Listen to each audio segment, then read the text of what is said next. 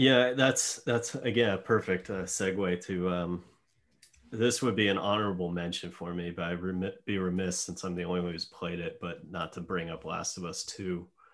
And honestly, the, the reason it didn't make my top three for the year was everything you just said, Jack. Um, I felt like there's a lot, a lot of good in that. A lot. I mean, obviously, it's the game of the year. It's a, it's amazing, but it's amazing in the sense that like Schindler's List is an amazing movie, but I didn't necessarily enjoy the experience of watching it. And I certainly am not in a rush to sit down and watch it again, mm. as opposed to Titanfall 2, which is like a Rocky 4, which, hey, if I'm home and sick and it's on, you know, basic cable, probably going to sit through it again just because, you know?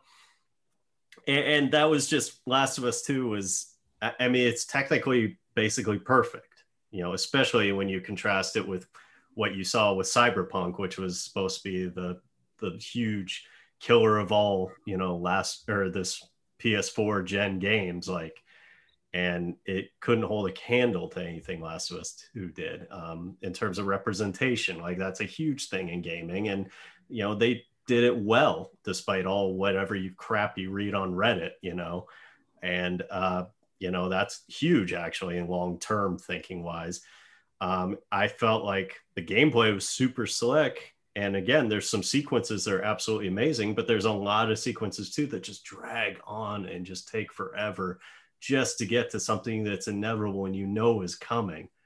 And then on top of that too, it's the the first one had such a heavy plot, but it just worked because it was just short and like it does go much quicker than you might feel.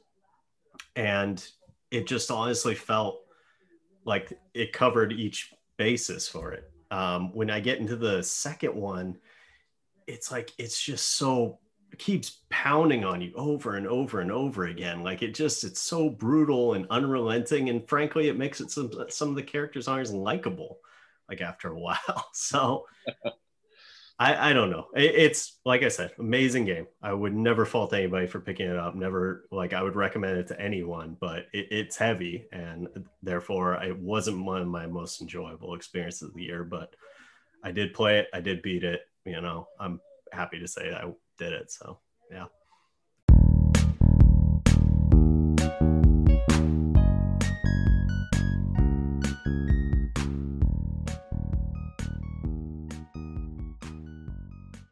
Hello, guys, gals, and non binary pals. Welcome to Couch Co op. It's kind of like a book club, only for video game nerds. Today, we have a special episode in store for you. We've been hyping this up nonstop. It's The Last of Us 2. We're so excited to talk about it to the point where we're actually going to break it in two. In the first, this first episode, we're going to discuss the gameplay mechanics, the world building from that perspective of graphics and whatnot. But before we delve into that, Boys, I got to ask you, what have you been playing these past few weeks? Dave, you want to start us off? Yeah, uh, I've been playing a couple of games. Uh, I've gotten back into uh, playing some Rocket League here and there. In fact, before the podcast, I was I needed to pump myself up, so I played a couple of games, and the last one went for 14 minutes. So that gives you an idea of about damn a how bad of a shot I am, but also how good of a defender I am. So either way, we won the match. And then I uh, got back to work on the podcast. But uh, I'm also playing Persona 5 Royal, which uh, I got on sale. Uh, I believe I talked about it. Yeah. Um, uh, to be honest, I progressed, but I'm getting a little bit bored of it. There's not too much in the way that they're not introducing new mechanics that really kind of changes up the battle mechanics. And then on top of that the story is pretty you, you know what you're going to get into pretty much the next run. So um, i think i'm going to put that on pause and give myself a little bit of a, a break before elden ring comes out which is going to be our big project. Sorry if i'm spoiling anything but yeah um, I, i'm going to be saturated in that game for a while and i kind of want to just build up some reserves of patience because i know i'm going to die a lot. So uh, Jack, what have you been playing? Well, besides the uh, couple badass nights of Rocket League, we we spent together on the mic, which were just amazing because uh, You know how I feel about that game. We've talked about it at length. But man, what is just a rush. I, I love that game. Um, but I've, I've played a bunch of cool stuff. Uh, for one, uh, last time I was on here, I was talking about my uh, just spanking Bloodborne because that's how I do.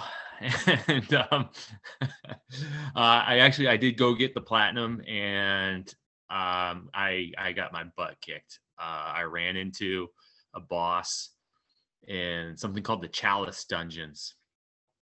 And after pretty much cruising through all the boss fights, with the exception of a couple, I got stuck on this one boss for five hours over the course of two days to the point where my daughter would like walk in the room and start making fun of me. Um, it was um, Watchdog of the Old Lords. And that, and then the three bosses after that, every single one of them just kicked the shit out of me uh, for various reasons. I always managed to persevere at the end, but I got to admit, um, it, it, was no walk in the park and uh, it was a lot of fun still um, still ranking Sekiro as by far my favorite of the two games. I just love the combat, um, the rhythm elements of it, and um, but but got but got a lot of enjoyment out of Bloodborne. And then um, I jumped on to this really simple puzzle game called Active Neurons. And it kind of just makes me think about, um, you know, we spend all this time thinking about how much we like games and like what they what they kind of how they hit us but so much of it has to do with like when you find the games. And this was just like this really simple puzzle game that i think nine times out of ten i would have picked it up i would have been just tossing it aside but following just getting my ass kicked by bloodborne for two three days straight playing like this dumb puzzle game that i could just figure out the puzzles in two minutes was just so relaxing and like stress relieving. Um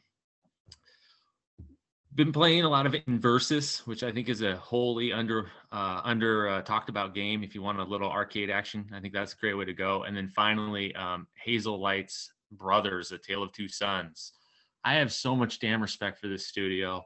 I picked this up, not having any high expectations, despite loving their other two games. But this wasn't a co-op game, and have just been absolutely astounded by how well crafted this debut game, the debut game of theirs is.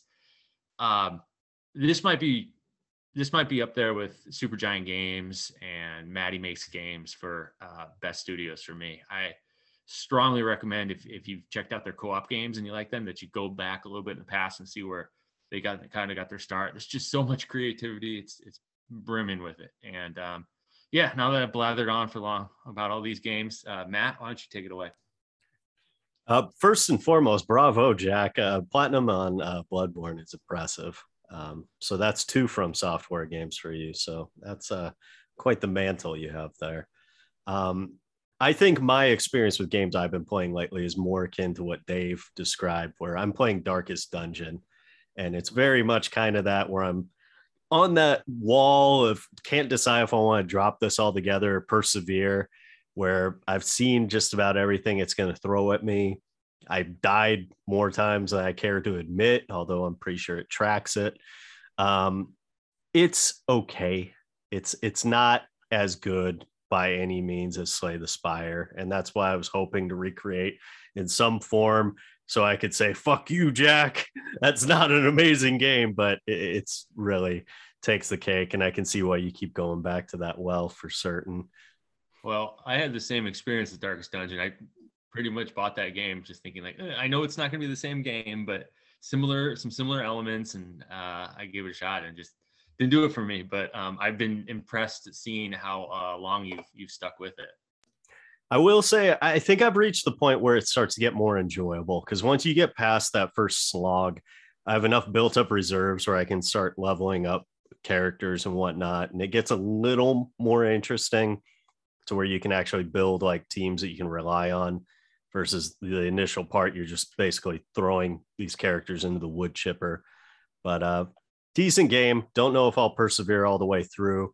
Uh certainly can relate to jack uh, that puzzle game you were describing. That's literally describes the exact mind space i was in when i beat that zombie army 4 game or whatever the hell it was called. So similar sort of thing where it's just like okay this is all i want is run forward and shoot things but uh yeah, uh, not a hell of a lot of epic gaming happening in my household currently, but uh, that's just fine because uh, it's giving me more time to let my mind focus on the topic at hand. I love that your happy like go to place is Zombie Army 4, and mine is a game called Active Neuron. and meanwhile, Dave actually goes back to great games like Hades and Rocket League and actually finds his happy place in in proper good games and quality. Versus you and I, it's like the equivalent of going to McDonald's at 2 a.m. to get always forward. I, I don't know, Rocket League, like, you know, you I I get a miss on like a fairly medium rated save and all I get is like what is save from my teammates or my opponents for like 10 straight lines. So I, I don't know if there's anything wholesome about Rocket League, but I just gotta throw that in there. Totally fair. So anyway, two protagonists, two discs. We of course are talking about The Last of Us 2 and because two seems to be the theme here, we have decided to break up our discussion into two different episodes. So, in doing so, we are trying to focus this first one mainly on the actual gameplay elements. I mean, certainly there will be some bleed over. Like I said earlier, I believe that the graphics and the level building are a part of gameplay more so than they are like the actual plot and storyline in this instance. So, um, I apologize in advance if there's times where it seems like we're discussing topics that aren't completely within the realm of the gameplay in this first iteration, but that is the goal. So, uh, to start off, I mean, this game very much why we're having this discussion starts you off with cinematics and walking sequences. Dave, what did you think about the very beginning of The Last of Us 2? Um, I felt like I w- I wasn't too surprised by it after having played the first game. You know, the first game is kind of there's a little bit of a setup, like how to move your character around a room, how to grab stuff, how to open doors, and you know whatever new features that they involve in it. Uh, and so yeah, it, it was just pretty much like an easy setup for me. Uh, I believe it. It's wakes you begin it with Ellie and Joel, right? And then, but it, what context No, was? uh, it was Joel and his uh, brother at the very beginning when he's there uh, in the shed. Um, str- he's stringing It's the guitar up. It's a real quiet scene. He's stringing the guitar and he basically just explains to Tommy what what he did with the fireflies. And for me it was like it was kind of like coming home because the first game meant so much to me and like 7 years later you like turn it on and you don't really know what to expect. And within that first 45 seconds the tone and the feeling of being in the first game you're just you're just back. And i loved it. I thought it was i thought it was just a great feeling just like okay i'm in i'm ready.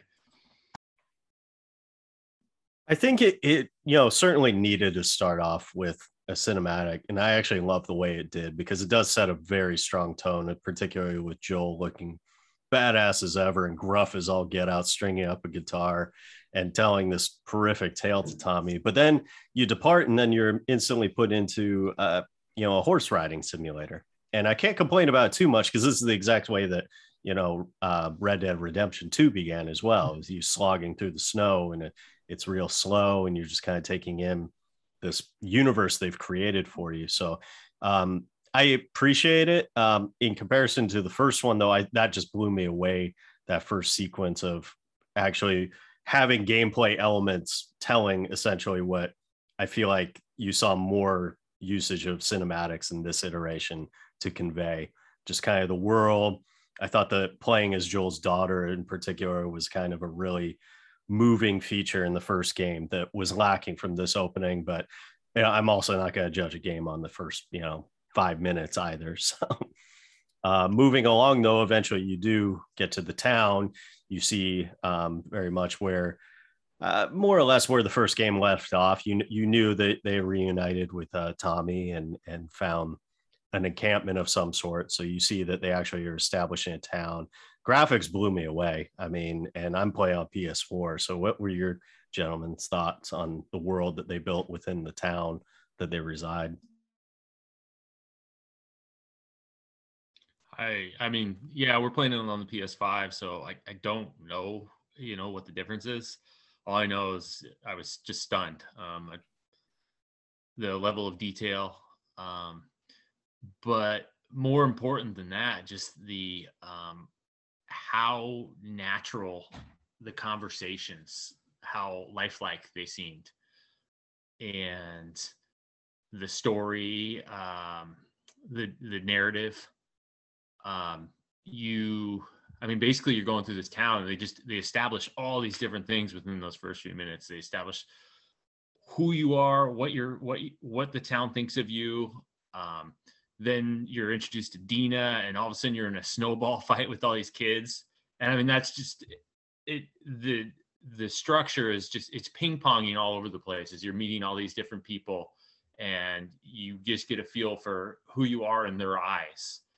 And um, I just don't experience that a lot in games where it's so nuanced. And that was that was really what kind of jumped out at me. Um, I, I really enjoyed the detail of the town. Like I got a lot of joy from just walking around and kind of checking out as much as I could because the game kind of drags you along as it goes. But uh, just what a group of you know focus and community minded people could do in a world like this you know the fact that they had running electricity um, the fact that they had different points of commerce so that you could buy food or ration, you know, like equipment and that kind of stuff, um, horse stables. So I, I, was pretty impressed by it. it. Definitely showed that, you know, despite how cruddy the world was in light of the first game, that, you know, like people were starting to kind of get themselves back together to a point that they could live in a community for the most part safely. So yeah, you could argue it was the last moment in the entire gameplay experience where you felt this thing called hope.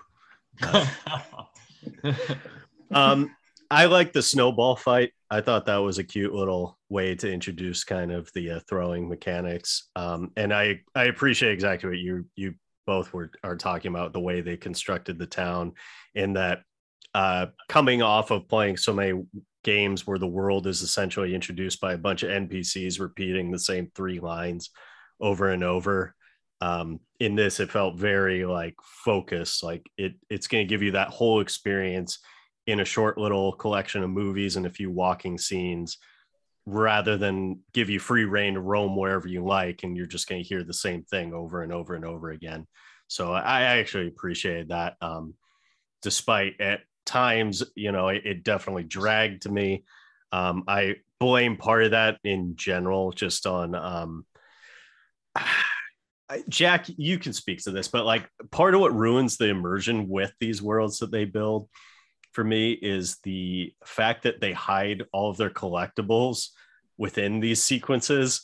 So I end up spending all this time like running into weird corners and searching snowbanks and stuff when I'm supposed to just be progressing through the plot point. so it, yeah. definitely removes me from it a bit, um, having been a seasoned player of their games. I have this problem with a lot of games. Like uh, the last Tomb Raider was absolutely an incredible game, and I almost ruined it for myself trying to do all this stuff.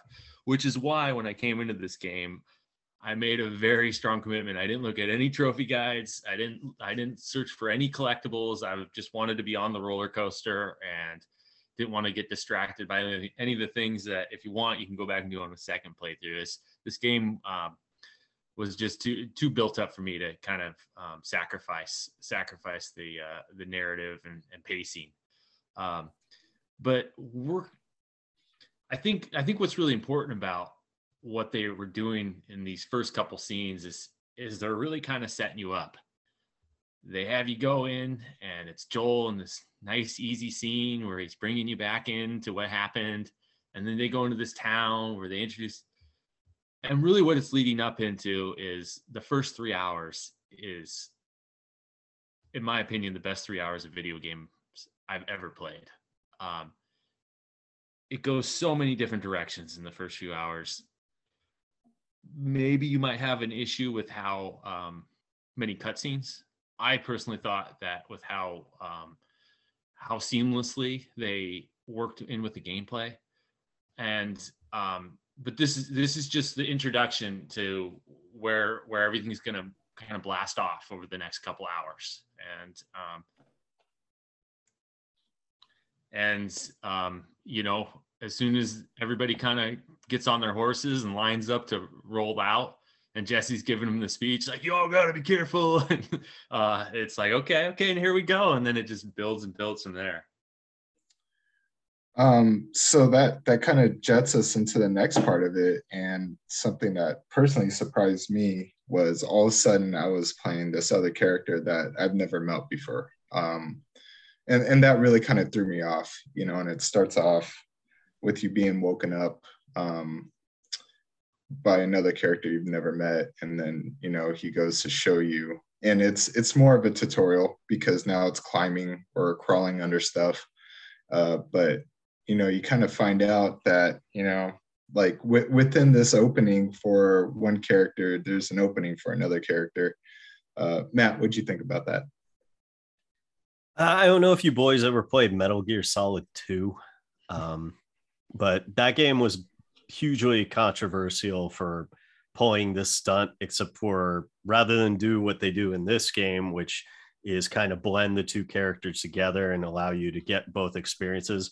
Kojima, uh, who made Metal Gear Solid 2, his whole thing was he built such an awesome protagonist in Solid Snake that the second game he wanted you to experience what it was like to observe Solid Snake from the point of view of somebody else. So that was my immediate fear when I start took over as Abby was like, "Oh God, this is going to be one of those things where the whole time you're running alongside Ellie, aren't you? You're just going to be experiencing the whole world, but you don't actually get to take control of any of it." And uh, I guess you could say I was pleasantly surprised. Um, I, I, think it was important to introduce another character just because it, the obvious thing to make was to make this game bigger based on all the hype and the push from you know how well the first one was received. And that would be very very difficult to do if the plot only focused on ellie and joel. So i i got it. I i didn't have a problem with that. I was i was ready to go. Um so well, even even the next few hours i mean just to have what happens come out of nowhere would have been so much more of a um it would just seem way out of left field, but you do get introduced and you do get like just a little glimpse into what this person's world is. And um, for me, it was it was quick enough. Like I, I wasn't I wasn't blown away about what was happening, but um, it was quick enough that I the the intrigue I felt kept me kind of like pushing along. Um, and then I mean, and and they're jumping back and forth because they go back and forth between Ellie and Dina's adventure, which um, is is them going to the different checkpoints, but then you also kind of see where the relationships at between those two characters, you know, and and you know you get introduced to those two via a pretty upset gentleman in the town you know and he has to apologize to ellie over something. And and as you progress through this opening you kind of start to see why until a point where uh, they get stuck in a, a lookout and uh, they decide to partake in a little bit of dubiness. And then um, uh, I, I, guess show their physical affection for each other is probably a good way of putting it but yeah um, so that that was just a really good way of kind of getting more tuned into what ellie had turned into since the last game ended, but then also who another major character is along with her, you know, and and why Ellie fits into the town the way she does. So um I personally was blown away by how much chemistry the two of those had. Um and it really drew me in like it made me care about both of them just because they seem so human. Um what did you guys did you guys have a similar uh, or did you not buy it? I didn't care for it the first time around. Um, i appreciated it much more the second go. Um, i think the reason i didn't like it the first time around was um, i think it was really played up to try to emphasize the age that ellie was at when the second one t- kicks off and to try to convey that like look she's she has parts of her life that where she's just as normal you know uh was a late teens early 20s girl now. And parts of the dialogue while the the actual performances were amazing. Like they Naughty Dog is by far the best at doing that walk and talk component uh, in their gameplay. Um, I just thought some of the dialogue, because it was intended to be two people flirting, kind of veered into a bit of that young adult novel slash t- Twilight realm. That just at times I was just kind of like, uh, I, I, I just want to get to what's going to happen. But I, I bought completely in. Um, I was I was totally um, and and that's how I felt about all the characters in this game, whether or not I liked them or was frustrated or hated. I I think a huge part of why I felt so strongly that this game was amazing was I did buy in. Whereas um, I think there's a lot of people who who who had more shared your sentiment where they thought it was a little too much or did, just didn't feel right. But for me, it, it hit all the right notes. Um, I felt like the Abby chasing was pretty exciting. Um, so good. Know, there there's some parts where I felt like I it it I think it did a good job of like getting me to like okay I think I can fight this off, but then that was only on some small parts because obviously there's a wall of them chasing you at one point. But when the fence comes down, yeah. holy shit. yeah. So um you know, so here's this character who you know has got some wicked intentions because they're they're scouting out the town that you know Joel and Ellie live in, and they're they're kind of piecing together that they've gotten to their final destination, but then things go bad, and now you kind of see like Abby isn't like some pushover, you know, that she's pretty capable of taking care of herself and understanding like what danger she's in. So I think that was a really good way of, you know, establishing that Abby is not a weak character. You know that she she's she looks the way she does because she lives in this world and she realizes that you know she needs to be on her toes. But um, eventually, um, you could say her savior comes into the fold. Um, so yeah, I mean, a lot of these elements I, I, mean, this is where it's tough because it bleeds into the plot points. Like, I, I, think assuming control Abby was awesome. And I agree with you, Dave. I like the fact that she felt very capable. Like, there were parts where you were tempted to want to take on the fight, but then, you know, the chase scene begins and you're just like, oh, yeah, this is way too much. And it's such a badass way to introduce Joel and Tommy uh, just in that setting where you see them in their best light possible despite whatever background you know of the two. Um, the thing about one of the elements that I think didn't get utilized enough, honestly, was the uh, rope. I thought the physics on the rope for some of those puzzles was absolutely amazing. And I feel like it, it was criminally underutilized just because they did it so well for the first few sequences you utilize, and then it just disappears and it's never seen again. And uh, what did you think of that uh, element? Well, I enjoyed it a heck of a lot more than I enjoyed the rafts in the first game, which, which frankly were. well, anyway, um, but no, I, I didn't need any more of that. I play a lot of puzzle games. I get my puzzle game fixed, my puzzle games, and uh, it it didn't really. Um, I I didn't like the pacing of it. Um, See, I, ju- I just think it was such a wasted opportunity to have a game where one of the main protagonists and actually both characters you assume utilize an arrow, bow and arrow of some sort. And to have such a cool physics engine built for that, to not have any puzzles utilizing that seems, I mean, I'm sure it's, I'm making it sound way easier than it is to program that in. But I, I just thought it was one of those things where you see this in certain games where they'll introduce some cool puzzle elements early on and then they just kind of abandon it all towards the end. It's just like now it's just action. Um, I'll bring up um, there's that game I played by Supergiant uh, did did that transistor where they have this funny sequence where like literally like the second screen is you have to do some physics puzzle and then you do zero puzzles for the whole remainder of the game it's almost just be like, there, we we hit our quota. Let's focus on the action. That's what you really want to see here.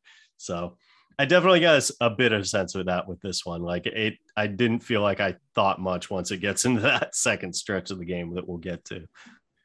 I, I could have seen it being really cool that it was something that you would have on your character and that you could just like equip into your hand and try to use. Um, but like you said, Matt, that probably would have just made them have to think of more puzzles or more ways to get around things. And, you know, it seems like that game was a handful to begin with. But it, it would have been cool to see a rope mechanic, you know, some way to like throw it up, loop it down, tie it off, use it as a way to get up to certain spots. Um, so, so yeah, go, right go ahead, Matt. Jinx, go for it, Matt. Um, so yeah, obviously we all know what ends up happening with Joel, and then you are in a period of mourning, which obviously is going to lead to some slowdown in the gameplay. So, what do you gentlemen think of like these long stretches in the game where you're, for the lack of a better descriptor, basically playing a walking simulator? Um, I, I, my opinion was that it was necessary in the sense that you just had a really big turn in the way that the story was going. Um, you know, uh, a major character just died, the father figure for Ellie. Um, you figure out that that relationship uh, is much deeper uh, than what it seems like at that moment, and you find that out later on in the game. But it was it allows you to absorb the moment and get the reactions from the characters. Um, it didn't turn into all of a sudden a montage of Ellie strapping up with every weapon in the camp. And then with the final scene is her putting the last bullet into her bandolier and then like putting on the sunglasses. Um, it, it was something that you saw the emotional reflection because we didn't talk about it, but Ellie gets the Ellie gets all right. So what happens is uh, Joel saves Abby. Abby realizes who he is, leads him into a trap with her group, and then Ellie comes and kind of figures out where he's at by following tracks, and then is witness to Abby beating Joel to death um, with the group, and then they spare her because um, basically they they came to do what they wanted to do, and then and then then that's when you get that exposition like and i gotta say like it turns into walking simulator only because after such a big event just happened um, which really kind of shakes up the whole world of that game up to that point. You know joel's such a anchor point at this and all of a sudden now he's gone and they left abby alive or ellie alive i'm sorry. So you know now it becomes she goes back to town. You got to deal with Tommy, you got to deal with Dina, you know, you got to kind of figure out where everyone is. So it, it didn't bother me too much. Honestly, I felt pretty natural and it, it didn't push it to a point where I felt like it wasn't natural. One of the things that I thought made this game really special was how the pacing and narratives ping ponging all over the place and those first three hours are a roller coaster. And even within that it it is it's all these different elements and the gameplay is constantly shifting your perspective is constantly changing your emotions are going all over the place. But then all of a sudden it's this calm after this three hour roller coaster. And they actually give you the option to make that walking simulator uh, as you stay through seattle a lot shorter. You don't have to go to all those different locations but for me, I wanted to gobble up every little piece of this world. And um, holy cow. I mean, going into the bank and seeing all the money just sitting there and they have no interest in taking it was such a cool, for me, that was just a really intelligent moment because in our world, any person you know who has millions of dollars just sitting there is going to be, but, but these two were born after dollar bills as currency even mattered. So they're just looking at it like they don't even have that connection. They just, you know, to them it's just a myth. And then going to the record store and um, having a moment of of quiet contemplation while they just you know enjoy each other's company and build build their um, build their character development. Um, I just love how this this game is just ping ponging all over the place. It it always keeps you on your toes, and just when you're starting to get like like okay, what's going on here? All of a sudden, they just completely flip it, and everything changes. Yeah, um, I definitely did the same as you, Jack. Like I, I I'm a sucker. I'm going to look for every nook and cranny I can possibly do, and the game rewards you for it certainly. Um, the Seattle world, I appreciated more the second go around. The first time I saw it, um, and partially because it's overrun, and partially because um, parts of the area just feel like any other city these days, just because cities in general just kind of are blending in and looking similar to me. Um, just that's just the way things are, unfortunately, in major metropolitan hubs. Um, there weren't a lot of things that really felt distinct until I like took it that second glance and really appreciated what they were trying to convey or certain angles of the city they were conveying. Um, so it didn't jar me the first time. I appreciate it. I like the horse element. I thought that was kind of a neat little additional touch that made it um, a little faster, a little more fluid when you're going through hitting all those checkpoints. And you're right, Jack. I, I think also too, um, you know, it keeps you on your toes. I wish um, it didn't give you as much of a warning when you were entering into combat situations, because I think that it would have been kind of neat to get caught off guard a few in few more instances than you do. Other than there are a few kind of like scare scenes that, that pop up throughout, especially if you're exploring. But um, I think it would have been kind of neat when you if you had your guard down throughout the city to have maybe some random encounters sprinkled in.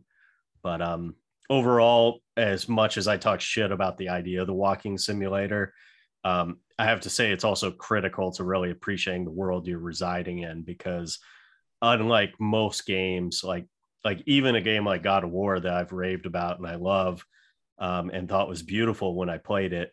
I, I, can't visualize it nearly as well as I could uh, playing this one on the second go around. Like I, I distinctly could remember every single scene.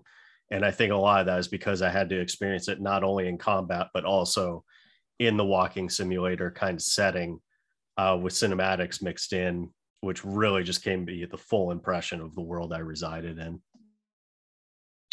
So, in talking about Ellie's uh, Seattle Day One, which is like a distinct chapter in the game, uh, you know, goes Seattle Day One, and then that's what we're talking about as far as like walking on the horse and all that. Uh, the the whole gas gas canister part really was the point where I was like, oh man, I just I really hope the game isn't full of these kind of moments you know, where it's like the mandatory ex- exploration part of it, where you had to go really search for things, but it, it kind of starts building up, like getting comfortable with fighting off uh, clickers and all the different infected uh, that you're going to come across, even if they are in like really small batches. But you kind of, this is also the day where you get introduced to the wolves. Um, and then that's that's where you kind of I think have your big first fight is in a, I believe it's a library. No, it's an elementary school. So, um, what did you guys feel about the human on human contact or fight? You know, as opposed to the first game in the second game. The feelings I get from combat in this game were very similar to the first one, in that I felt like you could have chopped half of it out of the game, and I think I would have maybe enjoyed the game more. It just one I don't think the combat is anything revolutionary. As much as I love this game, uh, it feels very much just like a bunch of other stealth combat games I've played. And the fact that you just over and over again you run into these scenarios, and it's also for a game that, in so many ways, sucks you into this world and makes you believe in it. It's almost kind of breaking my it's almost kind of world breaking that you're killing you've killed like 100 people at a certain point and it's like well how many guys are just running around the city waiting to get you know shanked by you from behind um so i actually um I thought the combat was enjoyable, but a little bit uh, over over overused. I guess is the way I'd put it. I agree completely. Um, I actually we'll we'll get into that more when we focus on the plot. But like one of the things that really actually hurt my opinion on this game, the first go around was the body count you put up in that first segment, just because it, it's so ridiculous at a certain point where it's like, dude, it's. Yeah, I mean, I know how much he means to you, but you literally have murdered like at least forty people and their dogs. So, um, I also felt like too, like I appreciated the first go around more because uh with that one I was trying to focus more in uh kind of like you were saying, Jack, treat it like more of a stealth oriented game. The second go around I did on New Game Plus, so I had all my weapons early on. So I wanted to play more like Dave, where you, you actually get to use the fun fun weapons and stuff.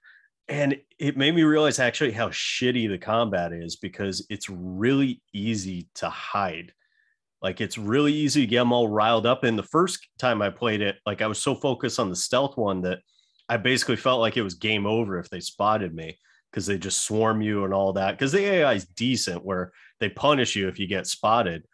But the second go around, I realized like how easy it is. Like if you can get into like tall grass or something like that to just have them lose you, and then they go back to their normal patrols. And and when you it's you're so OP to begin with when you're doing the stealth moves that it was just it really removed that level of immersion for me whereas i, I again to, to allude to another metal gear game like i was hoping this was going to be a little more like metal gear solid uh, 4 i believe it was the one where they removed like pretty much any component of like cover and like that was the whole point was you have to constantly be running because there's nowhere you can really like be stationary and wait out like patrols and whatnot you have to like always be hunting for a different route. And I was really hoping it was more like that. And I thought it was, but second go around, it's it's not even close. It, it's pretty basic stealth game. Um, I, I played it on chicken mode. So not only did I play it on chicken mode, but I saw a video of someone who had mastered the combat in that game and mastered it on like the hardest difficulty. And it was really impressive to watch. Um, how good he was with his headshots. Like, so he got really good at understanding where to aim, but then also really good at using smoke bombs or throwing the bricks in the bottles. And so, having played it on easy, I was like, I'm going to start practicing this like full on commando mode gameplay. So, I started appreciating it more than the first one actually, because I think the first one is so much more uh, infected base that uh, that's basically suicide to try to approach that group of enemies like that but with the humans you could definitely try to let loose you know a lot of running around and hiding like you said um, so for me i think that kind of perked it up you know where i was i was starting to feel comfortable with how combat works in that game because of that um, but like i said i also played it on chicken so I can't, I can't really say I gave myself too much of a challenge. Um, basically, the rest of day one goes that you know you get the gas, uh, you're getting chased away by the wolves, you kill a lot of them. You get to a theater in Seattle. I'm guessing it's a Paramount. Not quite, but yeah, I think it's a Paramount. That's and, definitely the Paramount. Yeah. So you get to a Paramount, and then you get to a really cool scene between Joel and Ellie. And I think this is something that uh, Jack really appreciates. So I'll let him run away with it. Hmm. Uh, yeah, putting me on the spot. Well, I think um, I have to back up a little bit to explain why this scene meant so much to me. And that's because at this point in the game, Ellie was making me feel claustrophobic. I was, it was, it was, she was such a negative presence. She's got this fun, cute, lovable girlfriend who just wants to do everything for her. And she's, you know, and she's just killing everybody, doesn't give a shit about anything. And it really is just, it's difficult to enjoy the game at this point. I was still fully invested, but I wasn't having fun. And something needed to change. And that's when you get the flashback to her and Joel back before she lost all sense of happiness in the world. Um, having this basically this day trip together where he has this beautiful uh, birthday plan for her. And they have all these flashbacks to the original game where in the original game he promised to, to teach her how to swim. And she talks about how much she loves uh, dinosaurs and space in it. And he's got this day just perfectly suited for that. And they go on this adventure together and they um, they jump in the water and all of a sudden you feel like their their chemistry everything that they had in the first game that you don't get a second of in this game. Well no you do get a second you get the you get the opening where he plays the guitar for her and and that's it. And then they cut it out and all of a sudden they hate each other and then he's dead. And um and i felt so starved for not being able to experience that relationship they had in the first game which in my mind has just been built up into like you know infamy at this point for how special it was. And they give it to you and you you think he's dead. Well he is dead but you, you think he's gone and all of a sudden they bring him back. And it was so rewarding. Um, and then they go into this museum and you get to interact with dinosaurs. And I can't I can't give it words but anybody who's played it if if you didn't feel a powerful emotional connection to those two at this point when he puts the headphones on her and she's in the spaceship. There's something wrong with you. And i don't care. You can hate this game for a lot of reasons but if you didn't feel something at that moment you're just dead inside looking at you matt I, you keep always accusing me of hating this game. The exact quote, and I'm going to play it at the beginning of this episode, was not that I hated this game. It was that I've seen Schindler's List. Schindler's List is an amazing movie, one of the most powerful emotional things I've ever experienced. I've seen Rocky 4 a hell of a lot more times. That's very much how I feel with my video games. I've played this one twice now. It is the emotional roller coaster. It kicks you in the junk relentlessly throughout the entire experience. It moves me in ways I didn't know I would. I'm glad you mentioned this one, Jack, because actually I I didn't realize how much I was touched by that sequence that you're describing until I replayed it and actually realized like that she was kind of wrestling with this realization that you know she's not only becoming an adult but also that like she potentially has the cure for humanity's woes like pulsing through her veins. So um that was such a cool sequence to kind of convey this like you know pre-teen kind of like you know the world is your oyster and like what are you going to do with your life? And then it also cuts back to what she's doing is butchering a bunch of people in Seattle to get revenge for this crusty old man that's been lugging her across the country. But no, it's an amazing experience. It's wonderful, but at the same time, it certainly is a game you have to be prepared for those perpetual slowdowns. Because that's the other thing too is the gameplay is relentless and action oriented. Like i appreciate how dave played it in a lot of ways because i think that in some ways it's intended to almost be that at times that you are supposed to chew through things. You are supposed to beat and shit. Well you say slow down but i actually had the opposite I, I was feeling slogged down at that point. I just felt like it was the same combat over and over. It was the same. Like I said, Ellie was just so unlikable, and for them to have that, yes, it's a walking simulator, but it just delivered everything I needed on an emotional level to to progress through the story. and without it, I I really don't think I'd feel the same way about this game because it would have just been too much because it was already borderline too much.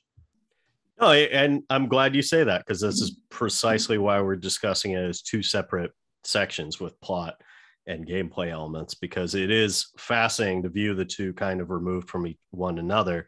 Because for me, looking at purely as a game, sometimes when you get home from work and you don't really want to slog through a story mission, sometimes you just want to go through and bash heads with, you know, a pool cue with like some scissors duct taped to them or whatever the hell weapons you're conceiving of in this game.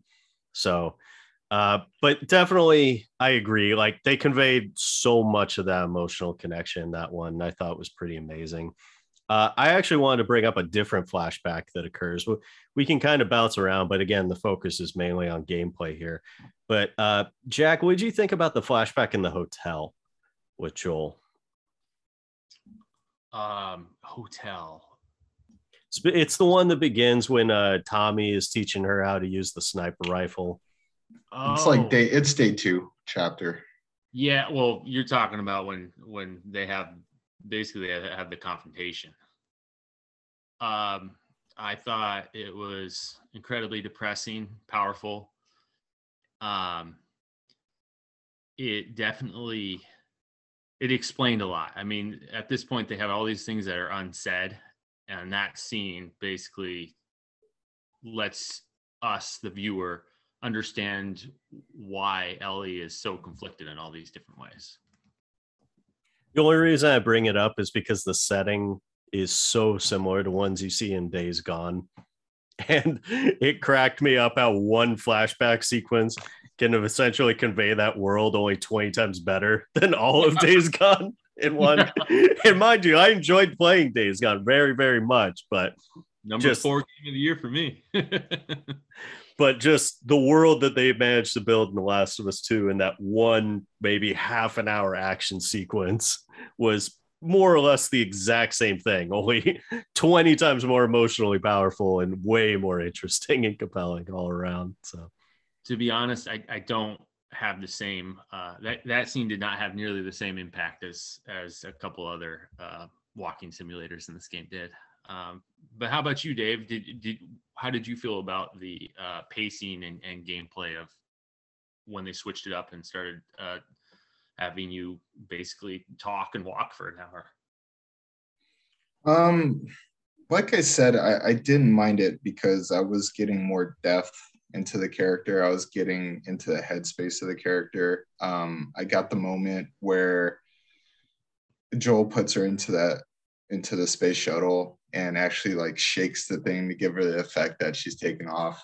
Uh, that I I was lucky to find out that I have the soul because that was a moment I was genuinely like, wow, this is magical. And, you know, I think this is such a great thing that he did for her and really shows her love. Uh, so, n- not too much of that really bothered me. I mean, it, I want to move on to day two because that's where we're at. But, you know, it was the the walking part i knew was just part of the story you're going to have to get used to the setting you're going to have to get used to what you can break into and all that kind of stuff so for me it it did slow it down a little bit but not enough for me to freak out because i think once you realize how the the levels are all set up you kind of start to anticipate when you're coming to the close of what you're doing currently at the moment and you're going to jump into it like maybe a cutscene and then you're going to pick up your adventure. So it never really bothered me too much.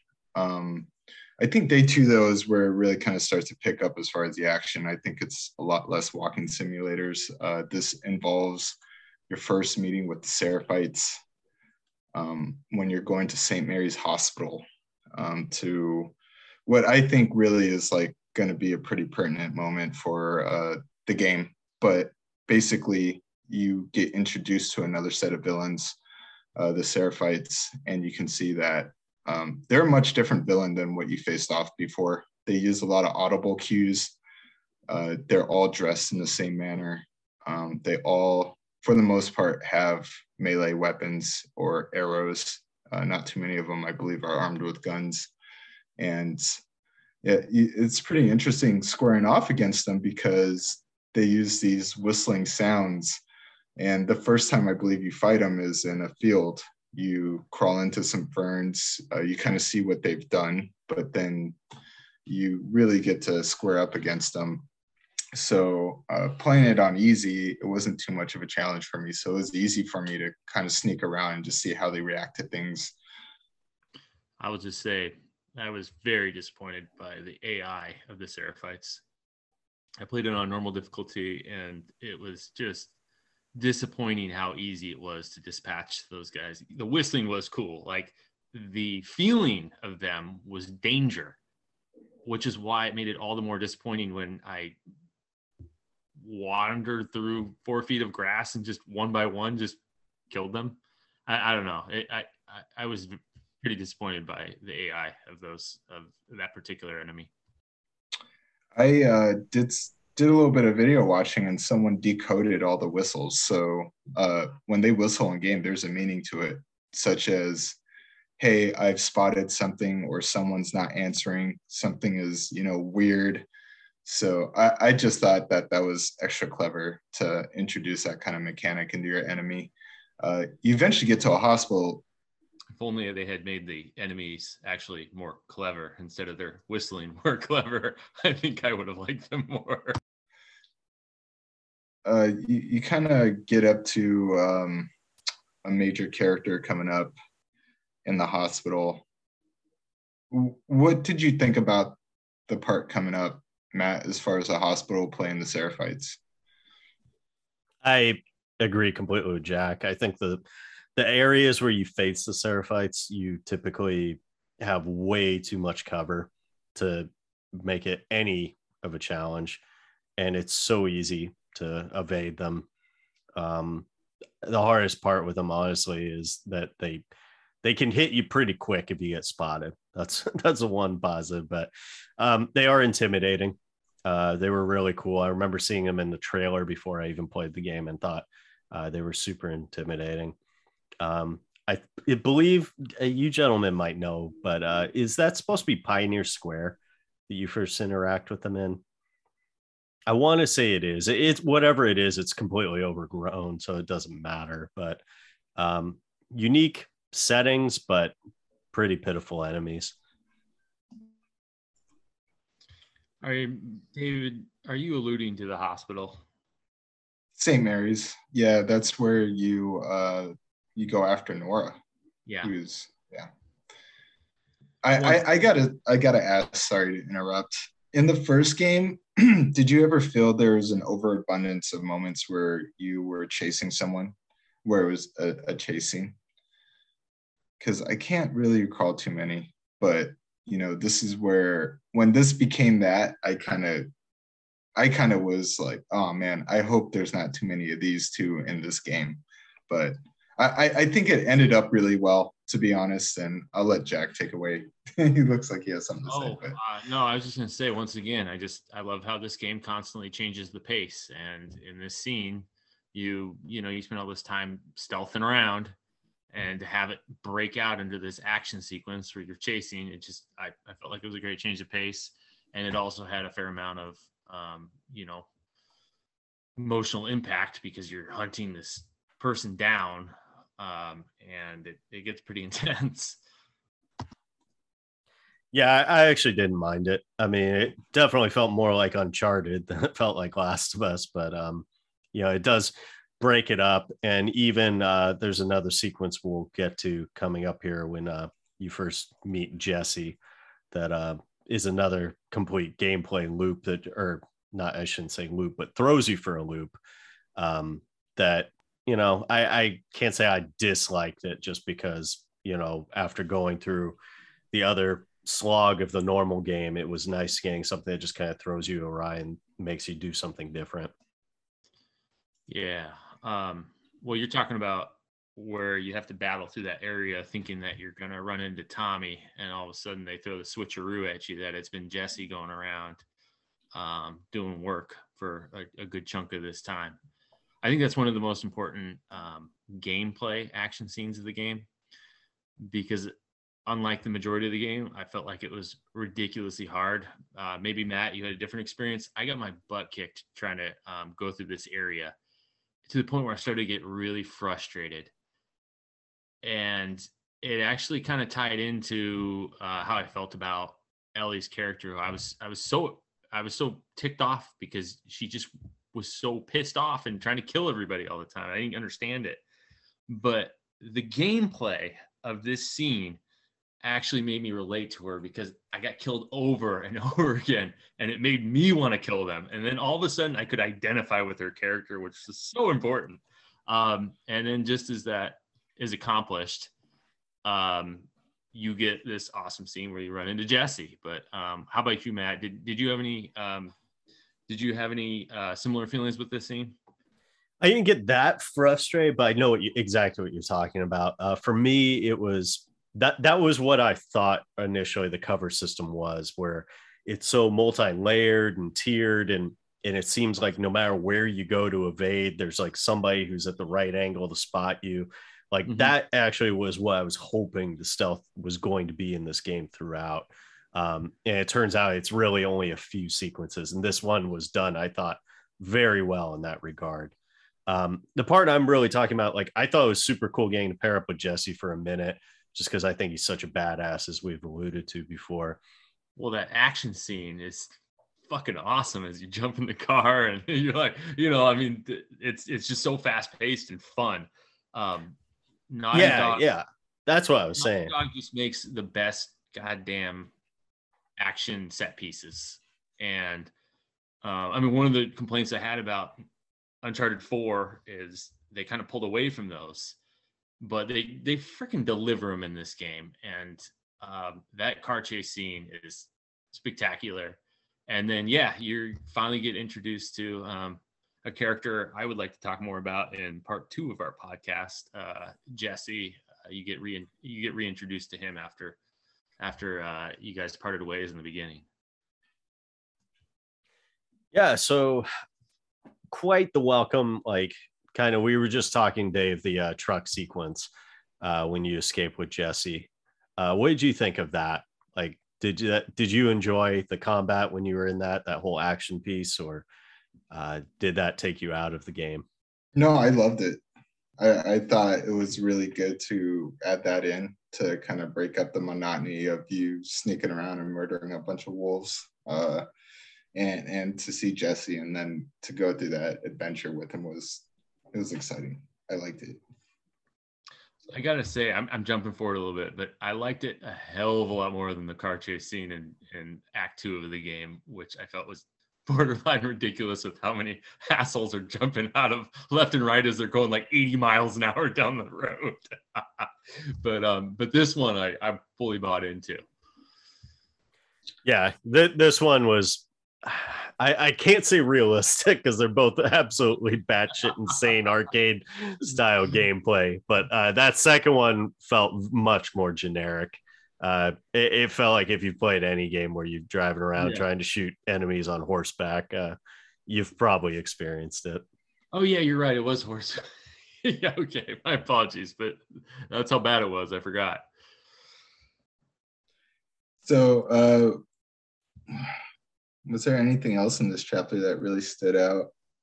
This is this is the last chapter where you play as Ellie uh, in the game. So, is there anything? I mean, like I can think of a couple things. I mean, yeah.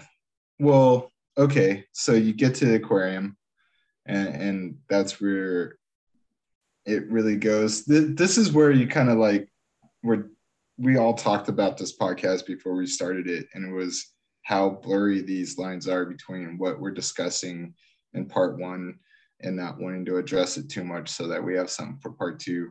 But I feel like this aquarium part of the level really is where it gets really hard to blend the to to separate the two parts to it. So, but um, the aquarium scene is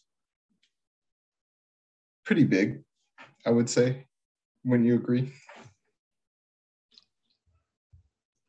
Big is a tough way of looking at it. It's uh, it's dark and frustrating.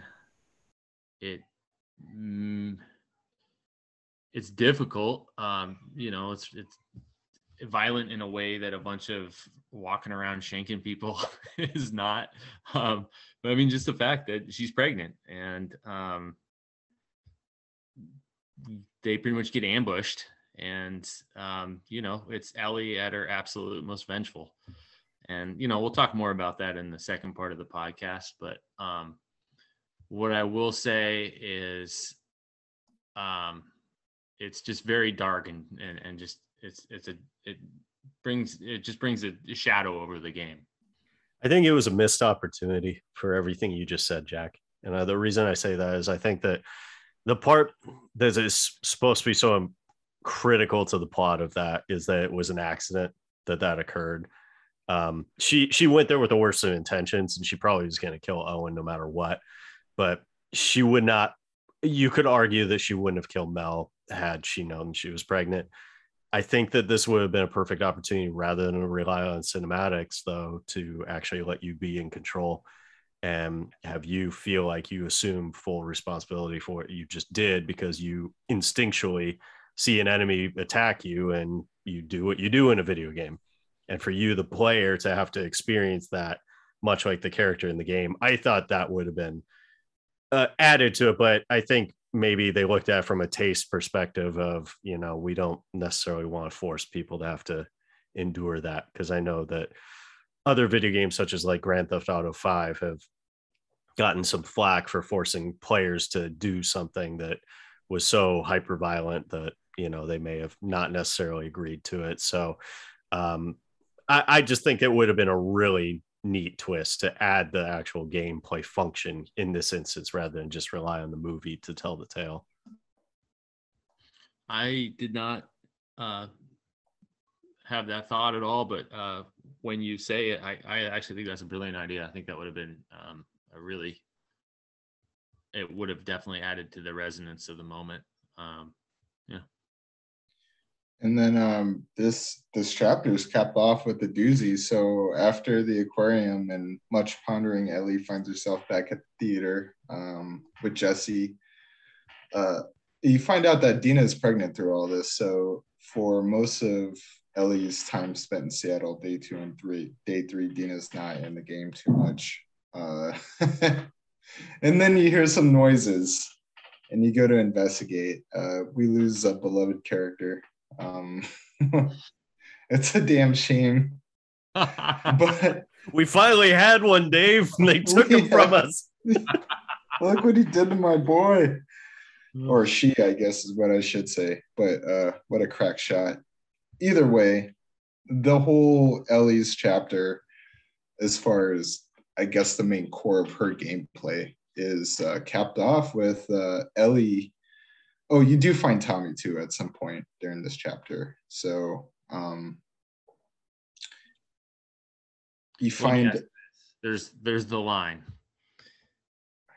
It's uh how does it go? It's um we let you live and you wasted it. Yeah. what did you guys think about that line? It, it, was, it was said by abby by the way just in case. Uh, abby's got tommy if if you've gotten this far and you don't know that's um no that that perfectly illustrated what you've alluded to uh throughout this recording jack that that that line was why it was so infuriating for me to play as ellie in this first segment uh was just kind of like the whole time that's kind of what i was thinking was just like dude like you've I, you've made your point. like you, I think we're getting pretty close to feeling like you've you've balanced things out. The universe will will continue to move on this shit world you exist in. Um, but yeah, I, I thought that was really powerful though, an amazing way to kick off the second half of the game. Um, as we're kind of skewing though to more into these more plot heavy segments, like let's focus more on the how would you feel as a character portraying Abby as you did to Ellie? Like, did you feel like there was a shift in the way you played, or did you feel, you know, obviously her stature, she's much more, you know, like built to seemingly take on like hand to hand combat and whatnot. Like, did you feel like you were playing as a different character as a whole, or did you feel like it was just a reskin and you were just going through the gameplay as usual? Uh, I felt a significant difference in between the gameplay. Uh, significantly, Ellie has what I call the infinite shank. It never breaks. It, it it was my favorite weapon playing as her because it's just for me it was just kind of quicker and a little bit more fun to run up and shank someone. I got to point out though that um, yes, you do have the infinite shank, and Abby has it. But as long as we're talking strictly gameplay, um, can I just point out the fact that for a game that it's so important to have stealth kills, there's one, there's one, seriously one way you do it. There's there's no other graphics. Like literally, you do the same thing over and over and over again. Like, I mean, we're talking 15 years ago, uh, the Rockstar game, um, Manhunt. Manhunt. You had like 30 ways of killing fools. You get one for each character. I, I think that is a um I'm just gonna say it. I think it's a huge flaw in the game. I, I agree because also there's actually like a ton of different ways that you use the we- melee weapons that you get. Like if you kill your uh, opponents with that, like they do all sorts of crazy, like fucked up shit to them. But if you actually do the stealth way, which is arguably the way you're supposed to play the game, it's the same boring sequence over and over again. It's exciting the first time, but I mean, you have to see it like 60 times if you're any good at the game. Anyway, Dave, thoughts? It, yeah, it got me significantly depressed playing the game because I was even explaining to someone at uh, my job. I was who had played the first one on my word, so was, you need to play a second one. But I was like, this shit's so depressing, man. Like, you don't know how many people I've stabbed in the neck. it's just, I mean, shooting someone from like 30 feet away, you know, you killed someone, but yeah, their body's over there, whatever, you go loot it. But man, this is way too intimate. it led to some PTSD for me, to be honest, as far as the gaming world goes. But uh, I, I felt like Abby definitely, the mechanics didn't really change too much, right? Guys, a gun's a gun, uh, a brick's still a brick and a knife's still a knife but i felt it was interesting that you had to rely more on your resources with abby because she didn't have the um, the infinite shank. And also the weapons are a bit different. I mean the shotgun's still a shotgun but uh, abby had the double barrel whereas ellie had the pump and uh, i want to say i believe the rifles were different yeah, Abby had a assault rifle, whereas Ellie carried more of a hunting rifle. So there was some small changes in that aspect, but I didn't really think too much. I felt like the melee kind of stuff changed significantly with Abby versus Ellie. With Abby, the first time I got into close quarter combat with an infected person, I ended up doing the melee kill. She takes the thing's head and just slams it into a shelf until it just slumps down to the ground. I remember, I believe Jack was on the mic with me, and I was like, "Oh yeah, plumber smash!" So I definitely was excited that you know I had this like tank of a character to to roll around with. I, I like. The, go ahead, Jack. I like the feeling of Abby a lot. It was a different beast, and she just felt so much more deadly. She felt so much more powerful and they did that in two ways. One, they did it in the hand-to-hand combat, but two, the guns that you gave her. I mean, you know, realistically, you can handle a lot more recoil when you're that when you're that powerful. And running around with that shotgun was so damn satisfying. Yeah, no, I'll echo that. I, I, thought she's she's actually one of my favorite female protagonists uh, in gaming currently. Uh, just I like the design. I thought just like she was badass. It harkened back to uh, characters we grew up with, you know, the Ripleys and the Vasquezes of aliens and whatnot, just kind of, you know, more than capable and follows through in every way. Um, and it's a bit unfortunate. Like the, the guns that she gets are tremendously powerful, but um, I wish that they had it uh, structured a bit more to where she could chew through things a bit more because ultimately I ended up playing almost exactly the same way as I did with Ellie. Oh, um, oh, really? Huh. I didn't have that experience. I, I did feel like I was chewing through stuff with that shotgun.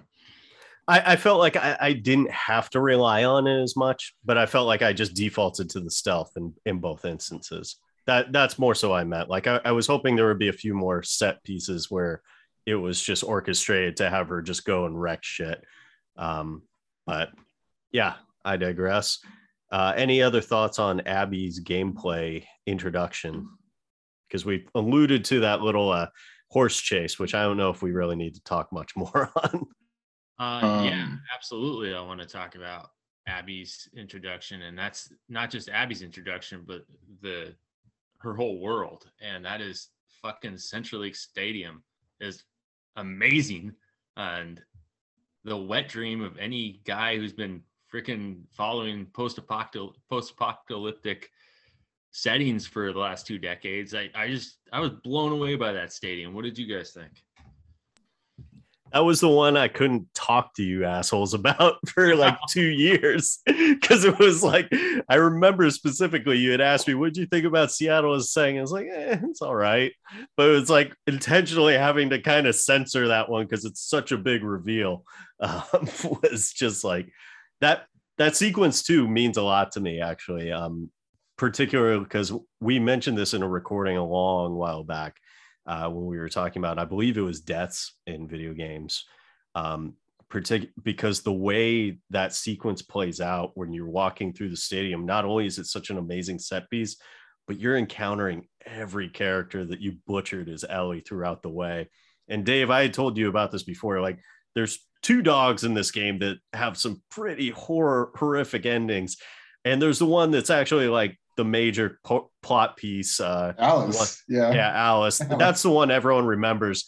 But there's another one, I, and I can't. Re- Bear is his name, and the only reason it stands out is because he's the other one, the pen when you get Alice that wants to play fetch with you, and when you're playing the game, when you when you encounter Bear, it's just this background thing. But you when you kill him, if you're spotted by somebody, you'll actually hear them yell out his name and it stuck with me the first time I played with it so much because I'll never forget. It's like that moment where you hear this character scream in the background, you don't really think much of it, and then you're stuck in the stadium, like seeing all these specters essentially, and just like realizing it's like, oh, this sweet dog I'm playing catch with is the one that just hours earlier is Ellie. I just like gave the most brutal finish to. So uh, yeah, like I said, there's there's a sequence again, Metal Gear game, Metal Gear Solid 3, where you encounter all the enemies you killed up until a certain point uh, in this one river.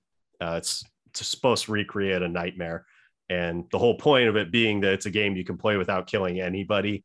So if you play it the right way, it, the, the level basically ends because there's nothing to encounter.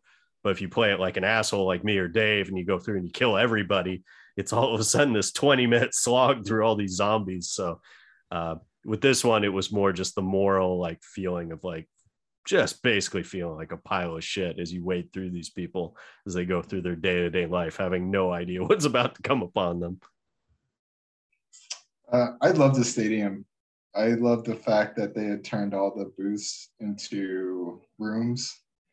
Uh, i love the fact that they had transitioned and ripped out a lot of the stadium seating to turn it into basically aisles of stores or restaurants or any of that kind of stuff. I felt it was amazing that they had this whole like I said, but Jack, you know, with the town that you first start off in, I, I, was amazed the fact that people were able to organize into a functioning society with like a pretty impressive setup. And that was something that the stadium was uh, was able to to also shine as opposed to the town.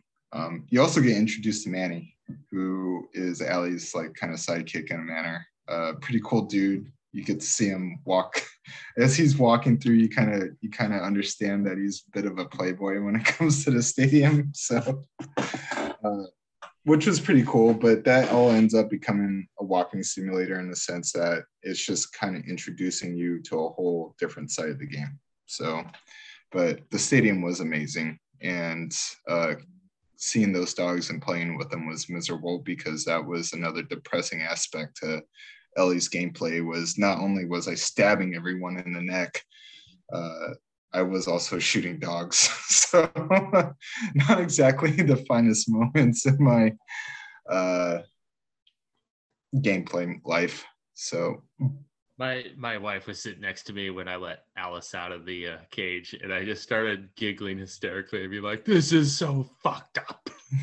She's like, "What are you talking about?" Like, I just killed this dog like an hour ago. she just didn't get it. She's like looking at me like I'm a weirdo, but I was just I mean, I was traumatized. So I was like, God damn it. Like, this is so fucked. Like, Manny is so like, I, anyway, we shouldn't get more into this because it really, I think we can tackle it more in part two. But uh, the, the bottom line is uh, there's so much detail in that world. It's so creative and it all, um, it all lends into the world building. It really helps the fact that I killed a hundred guys in part one it doesn't make it believable, but it makes it more believable when you see how huge this this uh, civilization is. It doesn't. When I first went into Seattle, I just assumed it was a bunch of yokels running around, but then you get introduced to the stadium. It's like, whoa, this is not this is not just some you know guys hanging out in some abandoned buildings. This is a culture, and uh, yeah. So let's talk about some of the other aspects of the gameplay. Like, uh, for instance, uh, th- because we've kind of touched on the fact that both characters while you can play them slightly differently like for the most part the gameplay doesn't change a tremendous amount between the two. So what do we think about like the safes for instance? Like did you enjoy those jack? I know you're the puzzle guy. Like did you feel like that added any element to the gameplay or was it just a minor irritant to basically force you to jump through some hoops to get some more ammo uh, there was a couple creative ones. I really liked when you found the uh, phone number on the wall. I thought that was fun. Uh, for the most part, it didn't really add anything, but I wasn't annoyed by it either. Um, they typically were easy enough that I didn't get pissed off. I missed a bunch of them. Uh, I didn't even realize I missed a bunch of them because I thought I was being somewhat careful. But um, when I this game was all said and done, I looked at the collectibles. I was like, oh, I only got like half of those. So yeah. I didn't. They didn't really bother me too much. Uh, you can hear them click. So if you really want to spend the time and effort into them, I think, I think I got what I came across, but I wasn't really searching them out. Um, but the ones I found most of the time, they were a pretty big boon. But when you're playing it on chicken shit easy level difficulty, resources keep pouring in. There's a lot of times I just couldn't pick up stuff. So I don't remember them clicking. I wonder if that's like an easy mode thing. I had to go like searching all over the place. Like Dave's up there with the fucking like earpiece. For code, try it. Try it. You can hear it click. I, I, can attest that you can hear it click if you get the right numbers. But I stand corrected. I also am not nearly as well versed in the ship bucket ways to sit there and click through the 999,999 different combos it takes to get that. So, uh, I, I want, sorry, go ahead, Jack. No, I, I was just going to say uh, the only reason I ask is because a lot of those are tied to actual the booklets and scattered notes you find throughout the game. And I don't know how much of those you gentlemen paid attention to as you were navigating the world of Last of Us 2? I, I love the comic cards because they really reminded me of, I believe, Fleer or Topps comic, Marvel comic cards from back in the day. And they were designed to mimic a certain specific year. And when I saw those, that that brought back a lot of happy memories. And I got really excited in trying to collect as many of those as I could. And I read the backs you know, and they looked exactly like they did in my childhood. So I was kind of freaking amazed by it, to be honest. Uh, Abby's collection is uh, quarters. it's horrible. Um, I don't know how to break this today, but I guess that's the problem with playing these games back to back, which is something we've talked about. Is that oh, is that the first game? First, the first game. No, no, the comic cards are the second game. The first game is comic books. Am I mistaken about this? Yeah. I apologize. I was laughing at Dave because I uh I I remember I you know I played the the uh, first one a couple weeks after the second one so yeah. Um, the second one as Ellie you're picking up cards and one of the characters is Doctor Uckmann which is a Easter egg for Druckmann, and so yeah. Yeah, I, I know exactly the uh, Marvel cards you're talking about there, Dave. Uh, so I'm glad you mentioned that because it, it, was a specific art style sp- chosen for that reason, I believe. So, and I thought those were uh, boring, and I didn't didn't care about them, but I wasn't into it as a kid, so maybe that was it. Um, yeah, the collectibles. Did you guys really kind of target those, or was it more just kind of like you ran into them as you ran into them? I like I said, anytime I play these Naughty Dog games, I end up spending way too much time like checking every nook and cranny just because I know that's how they like to scatter shit around. Um, the Uncharted games in particular, I just remember notorious for having medallions scattered throughout all the weirdest areas in the map. So um, this one I, I can't say that I went seeking, but I definitely found a higher percentage than um, you know I ex- anticipated when I first started playing the game. I um Go ahead, Jack. I'm I- ki- well. I'm gonna kind of try to push it, so I don't want to interrupt what you're gonna have to say.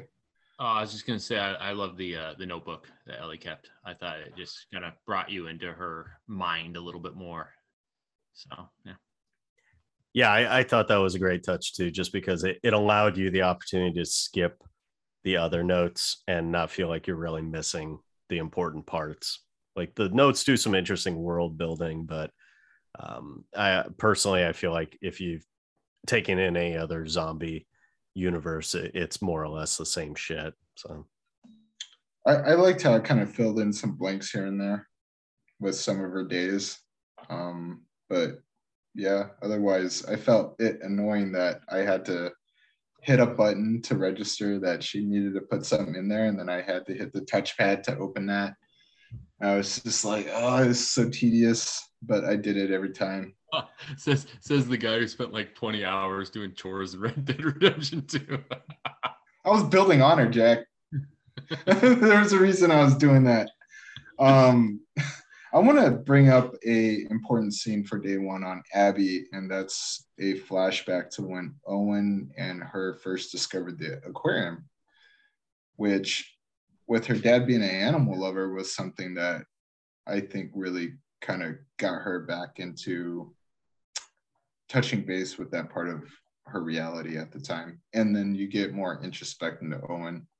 Uh, but it kind of turns into walking simulator again. Did you feel like that was something that really kind of choked up the gameplay for you at the time? Since as Abby, she's way more aggressive. There appears to be way more action going on in this one. Um, for it to slow down at that point, I'll personally I liked it because it gave me more insight into this character. She had one other flashback uh, we didn't talk about, and that was with her father Owen and her, and that's how you get introduced to Owen being a major character in Abby's life.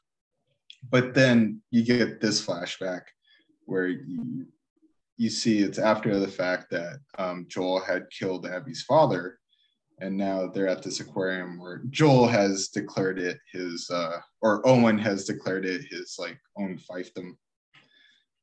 Do you have any opinions on it, Matt? important for the finale of the game not terribly compelling to me um i think there's parts of ellie's tale or abby's tale i should say that um definitely kind of don't match what i feel like the overall theme of the, the game is. Uh the romance with owen being one of them i think it's actually more distracting in a lot of ways than than it was kind of unnecessary to be perfectly honest. Uh just my opinion on it. Um but i'm also the the guy too kind of felt similar with the relationship even with dina and uh ellie as well just i, I just felt as good as they acted the dialogue and and seemed natural the way they were talking i just the moments of flirtation or whatnot in that world that they're existing in just were really kind of hard to absorb for me personally. Um, that scene is probably the second most important as far as I'm concerned in the game. I absolutely loved it. And um, the comparison I would give it is, is it's basically Ellie and Joel's um, walk through in the in the first in the first act. Matt, if if it didn't uh, kind of connect with you, I, I can see that. Um, the characters, uh, particularly Owen, I don't think he's very likable. But what I do think it does, one, is just this beautiful moment of peace and tranquility and all this madness. And I think it's really sneaky seductive in that you're drawn into this into this world in this aquarium where they're having this moment but then the cracks start to appear and you start to understand how damaged abby is and the fact that she can't have this relationship with Owen because she's so just her mind is just dominated by this past event that has controlled her and how how sneaky it is and and how it kind of winds down that path as you go through this beautiful setting and you think it's one thing and then it's it's a completely different thing. Uh, I thought that was just beautiful story writing and really added to the um, to the weight of who Abby is. Although um, Owen is not a very likable character. I, will give you that, Jack. I, I, think that's well said, and uh, I, I agree wholeheartedly. I think a big part of what makes this game so compelling and why we're dedicating so much time to discussing it is because it's so unique for a video game. Um, I've never experienced anything take this medium and really push it to levels that you see in in others such as movies or books. Like they're in I, I, would even strongly argue that maybe if this was just purely a movie or purely a book i would think it's one of the greatest things i've ever experienced. But because it's a video game and there's the part we're discussing the gameplay element that sometimes it's hard for me to fully i haven't quite gotten to the realm where i can fully embrace taking in these really subtle narrative cues. And I, and I appreciate you bringing that up, Jack, because that's that's a fantastic point. That it's that's really what it's trying to convey is that here's a situation where this relationship should be just fine, eh, you know, in many ways, particularly for this horrible universe they reside in. But the reality is, Abby's just never going to let it go, and they have so much subtlety to how they convey that that rather than do it the heavy-handed video game approach, which you you guys have both mentioned earlier in the recording of like the thought of like Ellie strapping up and loading up all the guns to go riding out to avenge Joel. It doesn't do that. It it gives you the slow walk of mourning and going through this melancholy trudge through Seattle. In this case, it's like this beautiful, you know, date more or less with these two characters have known each other for such a long time and they finally have peace and it, it's not good enough. It, it's never going to be good enough. I also love how it's set beside the story where they track down the kids and the father figure.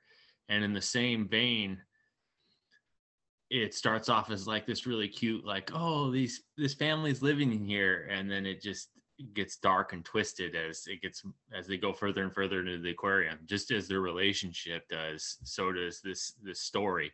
And i i love how that kind of um those two things kind of develop together. Um i don't know. Uh i i was all in on that scene but um it's it's jarring for how much it kind of pulls you into this different into this different um feeling. And i can see where a lot of people would not enjoy it uh, that leads into what I feel like was a really fun part of the game, and that was when the Seraphites capture Abby. And um, she gets close to getting got. uh, she gets hung up, and then there's a distraction. And then that's when we're introduced to two new characters, uh, Len and can anyone recall Len's sister? Uh, I can't recall Lev's sister's name.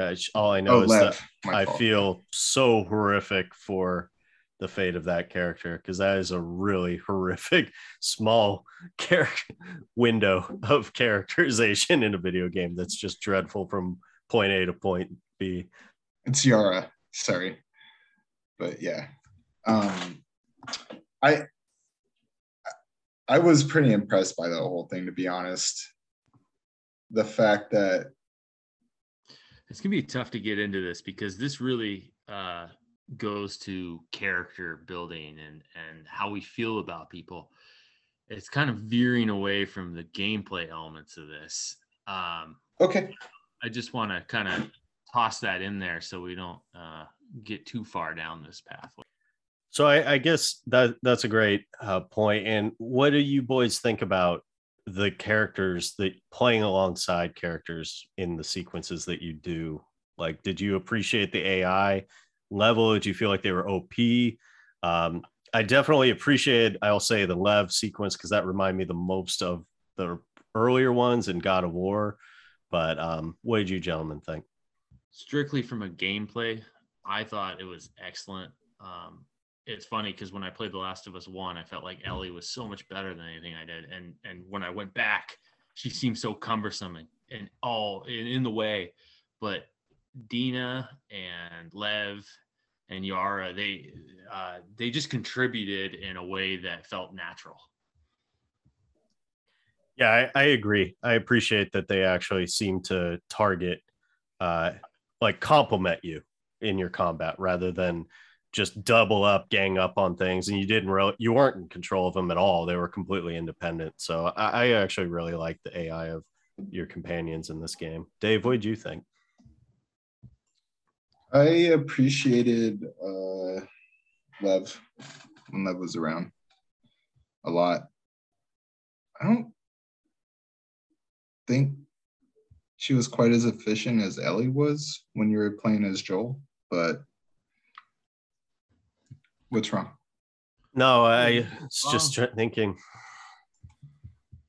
I was yeah. just, um, Uh, it's only for a short moment that they're with you on this part. one, you played it, them in order. Um, and I think that probably has a lot to do with how you feel about it.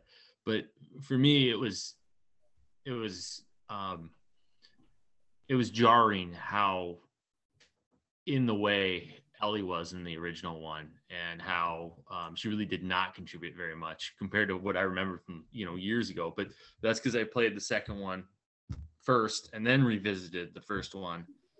Um, and I, like I said, I just thought, uh, well, in particular, Dina, I just felt was incredibly useful, and I like I like the way they utilized her.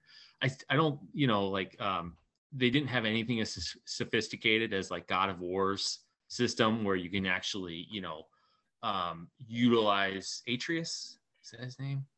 I can't remember, but you, boy, boy, you use you utilize boy um, to like do different tasks for you. But I, I did think it was really well done. Yeah, I, I was gonna say, I definitely felt like they lent themselves to it, and I appreciate it on multiple different difficulties as well. Like it, it seemed to always be a welcome addition to the gameplay. Um, what did you think of the setting of the uh, Seraphites' home island? I guess that would be one of the San Juans. Um, Uh, I liked it a lot. I thought it felt it fit the culture, which was way more in tune with nature in a sense, kind of disregarding what humanity had done up to that point. Um, yeah, no, I was thoroughly impressed with uh, that that final village that you get in that fight with. So it was pretty good. I was actually pretty impressed with what they did, considering they're all a bunch of religious fanatics, to be honest. So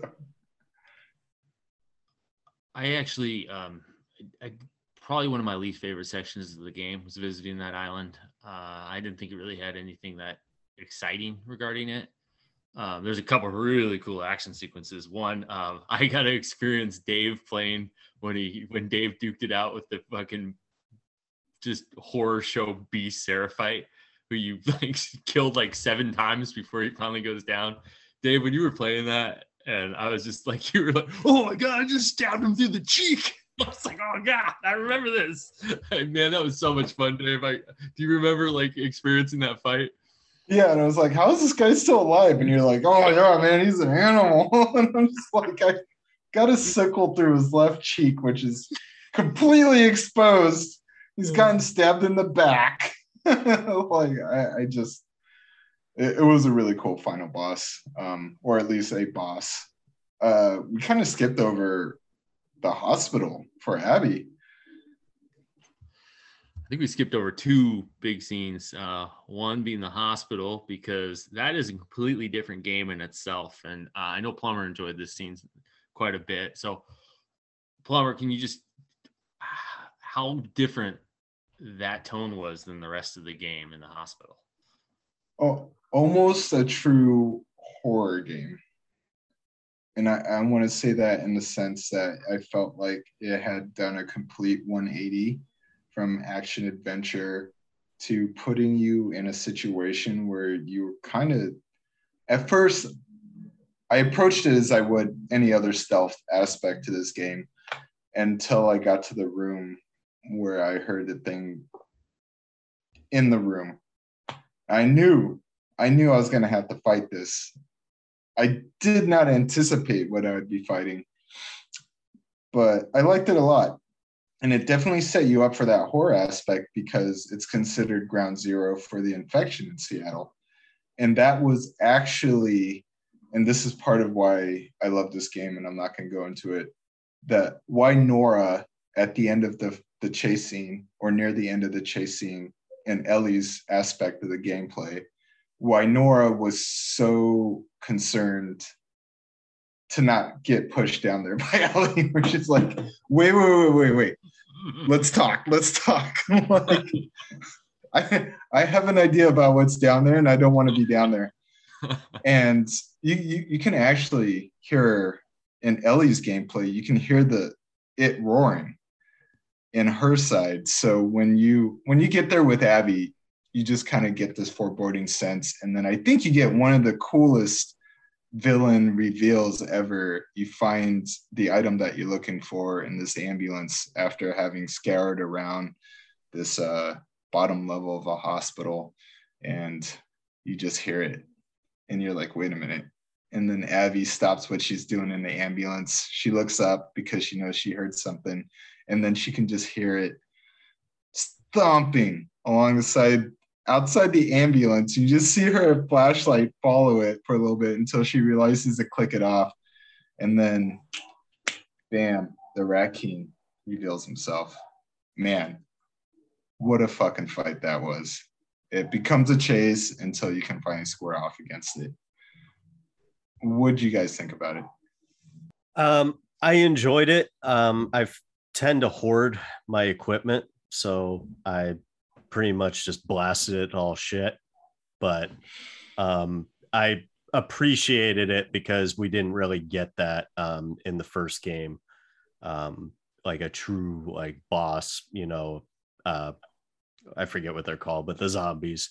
So um, it was it was neat. That that setting is absolutely terrifying, but it made it all the much cooler playing as Abby, who's such a capable badass that you never feel scared because you know whatever's going to pop up, you're just going to tear it to shit. So I loved it.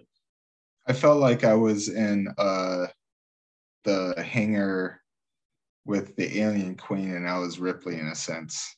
You know, that's just kind of how I felt initially with it. That thing killed me a good four to five times before I discovered I was running down the wrong way. And I will tell you what, the death animations that thing gives you is horrifying.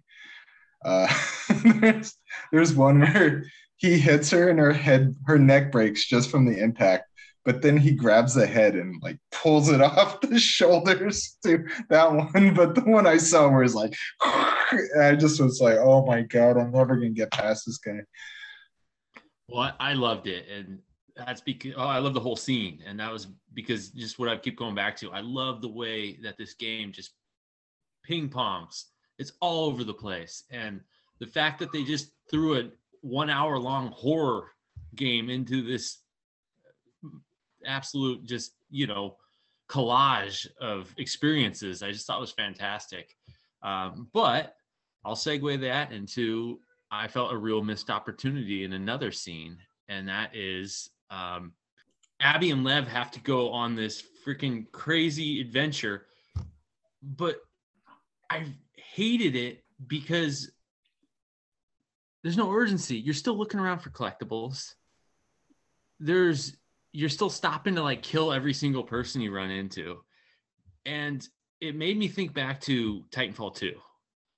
And there was this incredible scene in Titanfall 2 where you have to rush out of this area and it's every shot's a headshot and you're just flying through the scene because you need to you you just need to move as fast as possible. And i thought it was a real missed opportunity that rather than create that gameplay element they just stuck with the same plotting pace where they're going through these buildings and they're moving along. And um, that really uh, really bugged me. And um, that's fair. Um, like i said i feel like yara's entire existence in that game is incredibly tragic uh, to the point where it's almost a distraction again from uh, just what's at hand because you there's so many elements of the plot going on at this point that adding this character essentially exists just to be tortured, be drug along, be operated on, and then instantly murdered is just really negative, really dark, and really depressing. So, um, what is up with the 24 hour turnaround? Like, arm chopped off, surgery performed 24 hours later. Let's go for an adventure. To the island. Let's do some hand-to-hand combat. Like it was i don't know. It, it pulled I, me i i want to touch back to something that matt said and sorry i'm kind of dragging it back to the hospital and this is right before you fight the rat king but matt touched base on this with the stadium about seeing specters and that that idea really stuck out more with me when Abby first gets to the hospital to talk to Nora and to go into the uh, underground sealed off uh, ground zero because you literally slayed your way as Ellie through that entire group. And it for me when I walked up as Abby, and the thing is you play Ellie first, so you kill him to get to Nora, but then you're Abby right before Ellie gets to him so you see them as as they were. And that asian girl is one of them. You can talk to her in the stadium and then she's playing hotline miami actually on her phone when uh, yeah when ellie gets her. But you see that she's just a cool person. And i don't want to go too far. I think that really kind of gives a headway but that to me was a really uh, spectacular moment in this game and why i felt like Abby's part so far has been super endearing was that they threw that fact in that in this level you would see that these are just people too, you know, and you just saw ghosts. You're basically interacting with ghosts and they just don't know it yet. So, um, but there's also another really important scene before we get too much into the Seraphites and uh, the yelling is the fact that um, Abby gets to the aquarium. what? What? What? What did I do wrong? I, I'm just laughing because we're two hours deep into this, and there's so many goddamn important scenes that like, you, like it's I, you're not doing anything wrong. It's just this game's so fucking good. It's it's yeah, hard but, to get. Through. but yeah, I mean, there's the there's a whole aquarium scene. Uh, wait, am I thinking this wrong? Well, what about the whole shootout with Tommy? I mean, it's well, that's what I'm talking about too. That comes before going to the island. Yeah. So I thought Dave was going to have us talk about the cinematic sex scene. So I'm no. happy to talk about Tommy. I'm going to leave that one alone too. uh, let's like edit out the whole last six minutes of this. Ever since I started talking about the scaffolding scene and Lev's uh, Lev's uh, rescue operation, it's all gone downhill. um, but oh, no, Tom, Tommy's was super exciting because yeah. I felt like that this was something that was a bit different. I honestly didn't think it was Tommy. I thought I was just coming up against a Seraphite that just knew his shit, and you know, it's it's pretty exciting. I was super gung ho in my approach to this fight. I was I'm I'm going to get this motherfucker before he can run. So I was just I was just running and gunning my way to him. And man, I'll tell you, Manny's death scene dropped my jaw. I did not anticipate it. I did not want it. I love I loved Manny as a character. And for him to just get punked like that. I want to talk more about this in the second part. But as far as a gameplay element, the fact that Tommy is shooting items around you to attract zombies is so fucking cool.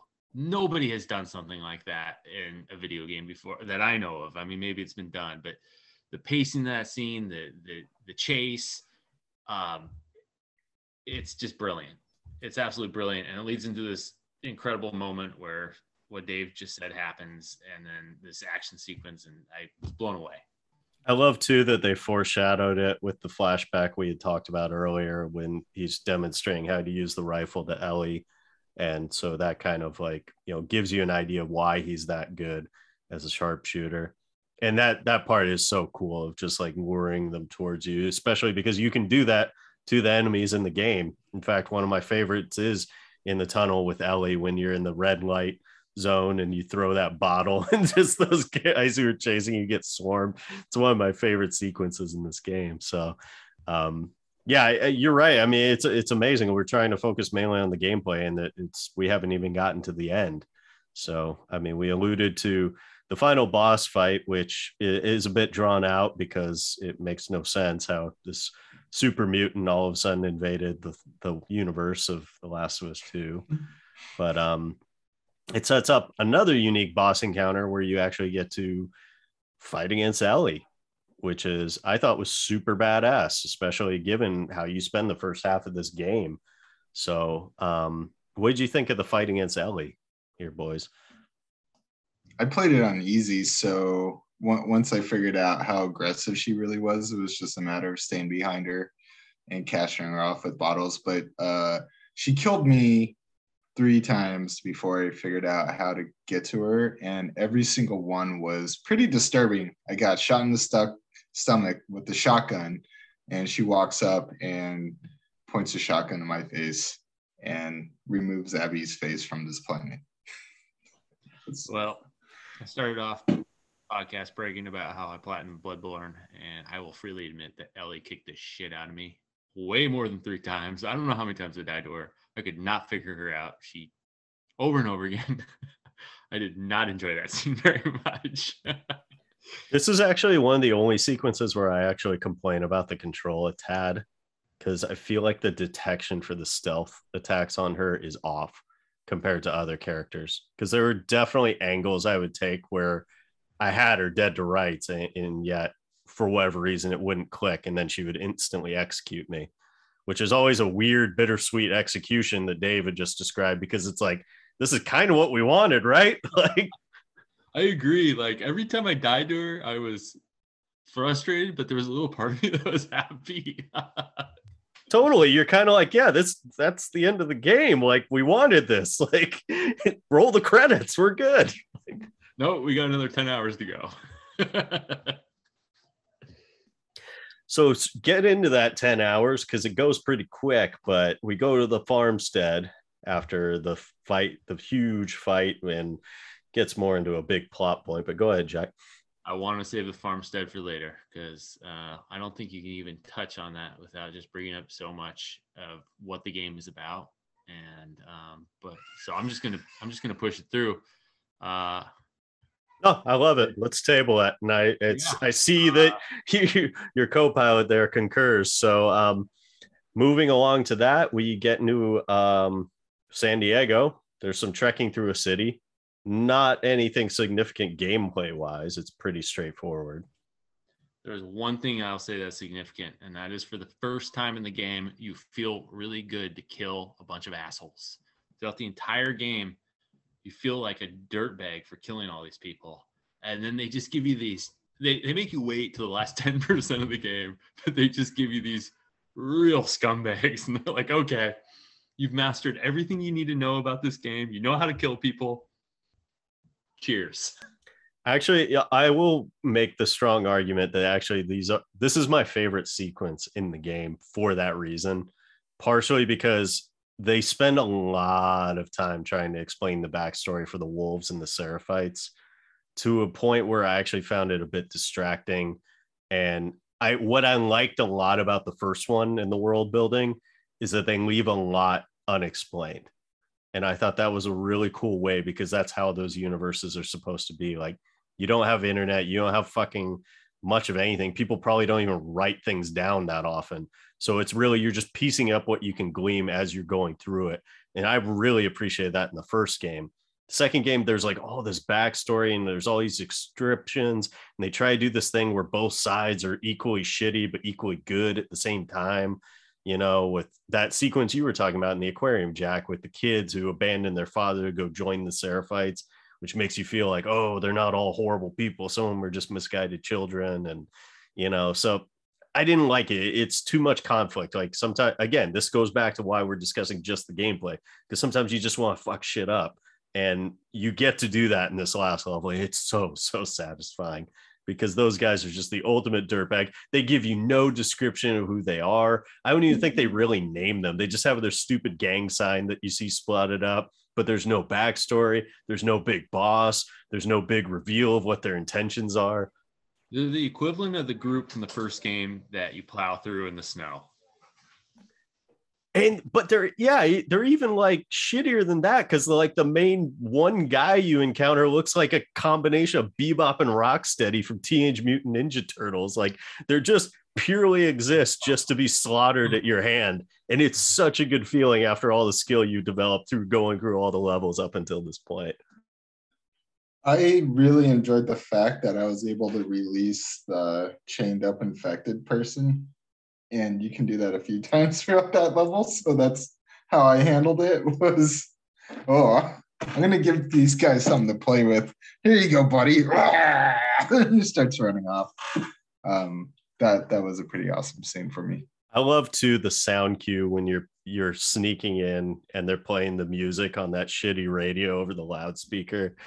It's just such a cool setting where you're just like sneaking through like all these guys you're just like in their stupid like encampment and you're just butchering them each one of them oh it's so good. So damn good. Jack do you remember which song that was? It, it's evading me at the moment but i can't i just i remember the feeling of the moment when you're just yeah you're basically just going through doing work on all these people that finally deserve to die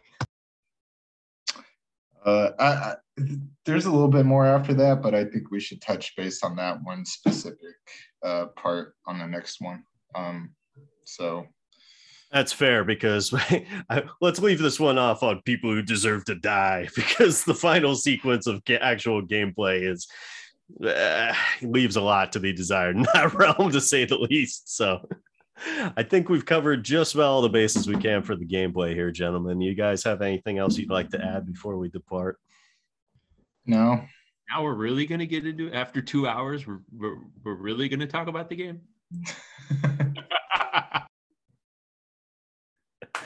Uh, I hope you guys uh, made sure to Instacart some preparation H for he sat down for this one because it's definitely going to be a test. All right. Well, with that all being said, this has been Couch Co op Video Game Podcast. Thank you so much for listening. Take care.